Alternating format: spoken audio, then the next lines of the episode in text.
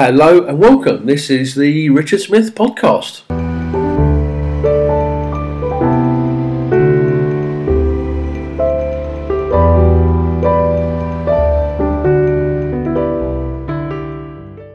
Hi, yeah, Richard Smith here. Welcome to this week's podcast. I've uh, been in Derby for the weekend, returned back uh, back to the southeast on Monday, and it was a really nice weekend away. And look, if you've not been to that part of the world, I think you should. You'll enjoy it. The um, the main cathedral in town is um, lovely, but I, but I think you'll be overwhelmed by the fact that there are more estate agents and coffee shops. That means if you're looking for a Costa or a Starbucks, you'll be lucky at finding it. But of course, you can buy a house.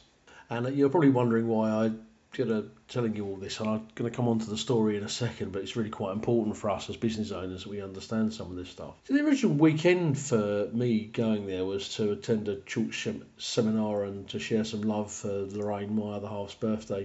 And what was really interesting was the fact that on Saturday night in the centre of town, a very nice Italian restaurant, nearly all of the couples were using their phones rather than focusing on each other's company. And I, and I found this interesting. And I, I've been aware of it for a while, but it's the first time I really started to pay attention. And Lorraine and I were sort of quite bemused, sadly, I guess, by that. But it's not only the adults that do this. I give up, given up really counting the number of times I've seen a crying child being given a mobile phone or an iPad to play with as soon as it becomes upset or irritated. I guess a distraction therapy applies with those bits of kit. Of course, oh, us parents need a little me time, but really giving a young baby a mobile to play with, teaching them young, eh? Now, I don't want to bloody pontificate or preach to parents about how to bring their children up. That's something I, I just wouldn't do. But there's a business story in here, trust me. But giving children a smartphone to play with, is, is that something we, we should really be doing? Oh, I don't think so, but, you know, call me old fashioned if you want.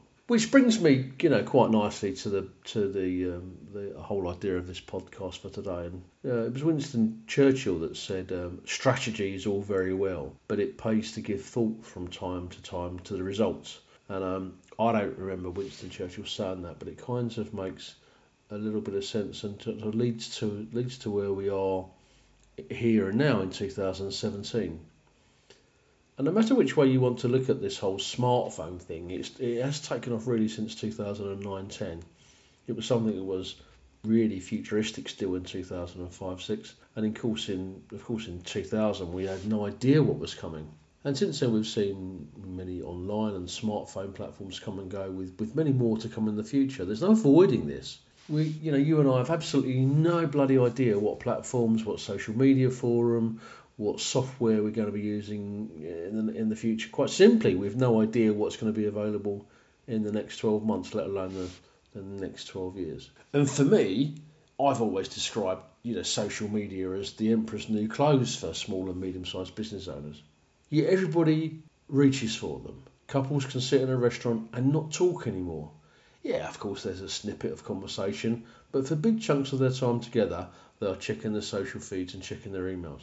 But you know what? It's very easy for the 40 or 50 or 60 somethings to watch these people and say, you know, what the bloody hell are they doing? Why, why are they not enjoying each other's company? What's so important?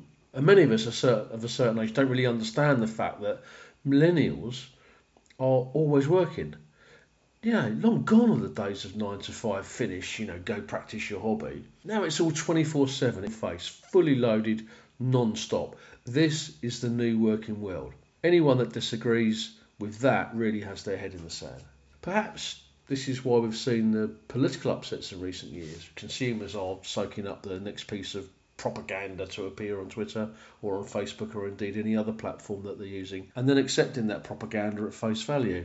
And I just want to tell you how it is. I, I, I really just want to tell you. I don't. You can ignore this at your peril. If you're a small business owner, if you're self-employed, if you're you know working for a marketing department, ignore this at your peril. If you want to get your message out to your customer base, then you have to use the systems, the voice and the processes that they want to use. Just because you don't like social media, just because you think it's stupid or boring, doesn't mean your potential customers do. Now, some of you may know me as the anti-social media expert. For many years, I back, sat back and I said, I don't see how you can sell a product or a service in 140 characters. But it's not about the social media platforms, it's about the bloody engagement.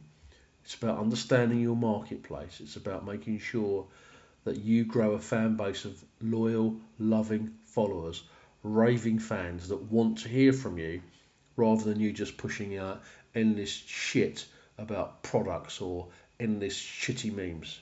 This will not allow you to sell your product or grow a business. Fact is, you need to be doing things very differently if you want to use social media to grow your business, and this is exactly what you should be doing. So an entire generation that's got this piece of electronica stuck to its hand that's it's waiting for its next up uh, its next update, waiting for its next piece of entertainment. These are the people that skim through the adverts on Sky or whatever digital TV they're watching. These are the people that watch Netflix or any form of pay-per-view TV. And yeah, of course, some of them watch a bit of Towie. Dirty little secret, I do too. But these are the people that have stopped buying newspapers, stopped looking at local advertising, whatever they want is at the end of their fingertips. And they use it. They use Google search or scroll through Facebook or Twitter to help them find whatever it is they need. And from your point of view, as a business owner, this is bloody important. Just watch, just watch the 20 to 30s, the 30 to 50s, how they manage their lives. Go observe them. The next time you're out shopping, the next time you're sitting in a coffee bar, or the next time you're in McDonald's, just watch, just watch the way they behave, and then think about how your business is approaching how you are going to get your message out in front of these people. The large retailers are and manufacturers are spending millions of pounds per year on advertising that isn't working, as evidenced by the fact that many people now scroll through the adverts, you know, using a fast forward or use their smartphones while the adverts are on. Anything but watching ads. So how does all this all this stuff, how does it all impact on you? Look, it's really quite easy. You need to be looking at exactly how to get your message out in front of your target audience in a way that can make you money. That's what marketing is. It's about getting more pounds value of products sold than it costs you to, to sell them. And it's not complicated. It isn't rocket engineering. There's there's not anything to be worried about or anything you need to learn immediately. There are plenty of people that have done this before, but you but you must act. You must change you. You must change how you think and how you consider what you do and how you get your message out to your target marketplace. And there are a couple of things I do with my ninjas in order to help them move move forward with a with a clear process for it. But let me tell you this: that the, the old stuff is ceasing to work. The returns are, are on investment from from conventional marketing are becoming less and less, and we ain't going back to where we were five, ten, or fifteen, or twenty years ago. And looking forward to the next year, the next 18 months to five years, is going to bring massive change, new platforms, new ways of marketing, new ways of doing stuff that we just don't know how to deal with at the moment. And the bottom line is this if you're providing services or products, you need to be thinking very carefully about what it is you do and how you move your business forward. And you know what? Running your own business, being self employed, it's now very competitive immigration continues as the population continues to grow and there's going to be more people that are qualified to do what you do. Yeah, last year there was 100,000 people leaving university with law degrees. Do we really need 100,000 more solicitors? Well, well, no, but if only half of them become solicitors, that's an extra 50,000. And that's 50,000 more people providing legal services. The price is only going one way. At the moment, we're seeing daily rates for bricklayers of between 180 and 220 per day. For a bricklayer, these are occupations which people used to swerve. We don't have any bricklayers. We, don't have people that can lay bricks. So this is what's happening. There's a shift, and you need to be aware of these shifts because otherwise you're fucked. So that there are going to be more more businesses arriving to take more market share, to take food off your table, and it's always been dog eat dog, and that dog eat dog is going to become more more intense. Uh, but you don't have to accept it. You know, you can get some shifts and some changes.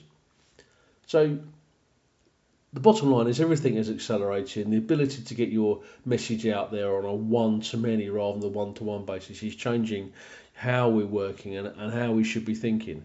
And it's going to get to the point in the future very shortly where the old stuff just stops working. The returns get so low that it's just not worth doing anymore. And the question I have for you, to the, today's podcast question, what are you going to do about it? What are you going to do? Anyway, my name is Richard Smith. You can find out more about me over at therichardsmith.com, or if you want some help with some of this chisel, you can get over to uh, therichardsmith.com forward slash ninja and uh, have a read through some of the stuff I've got there, and you'll get an opportunity to join if you if you wish. If you've enjoyed the podcast, tell a friend, leave a comment on iTunes or Stitcher. But until next time, stay clean and frosty. Keep oiling those wheels. The uh, music in this podcast is uh, by Siobhan Dekay, I believe her name is spelled, and I'm going to play out the rest of the track on the end of this podcast, uh, so you're welcome to listen to it if you want.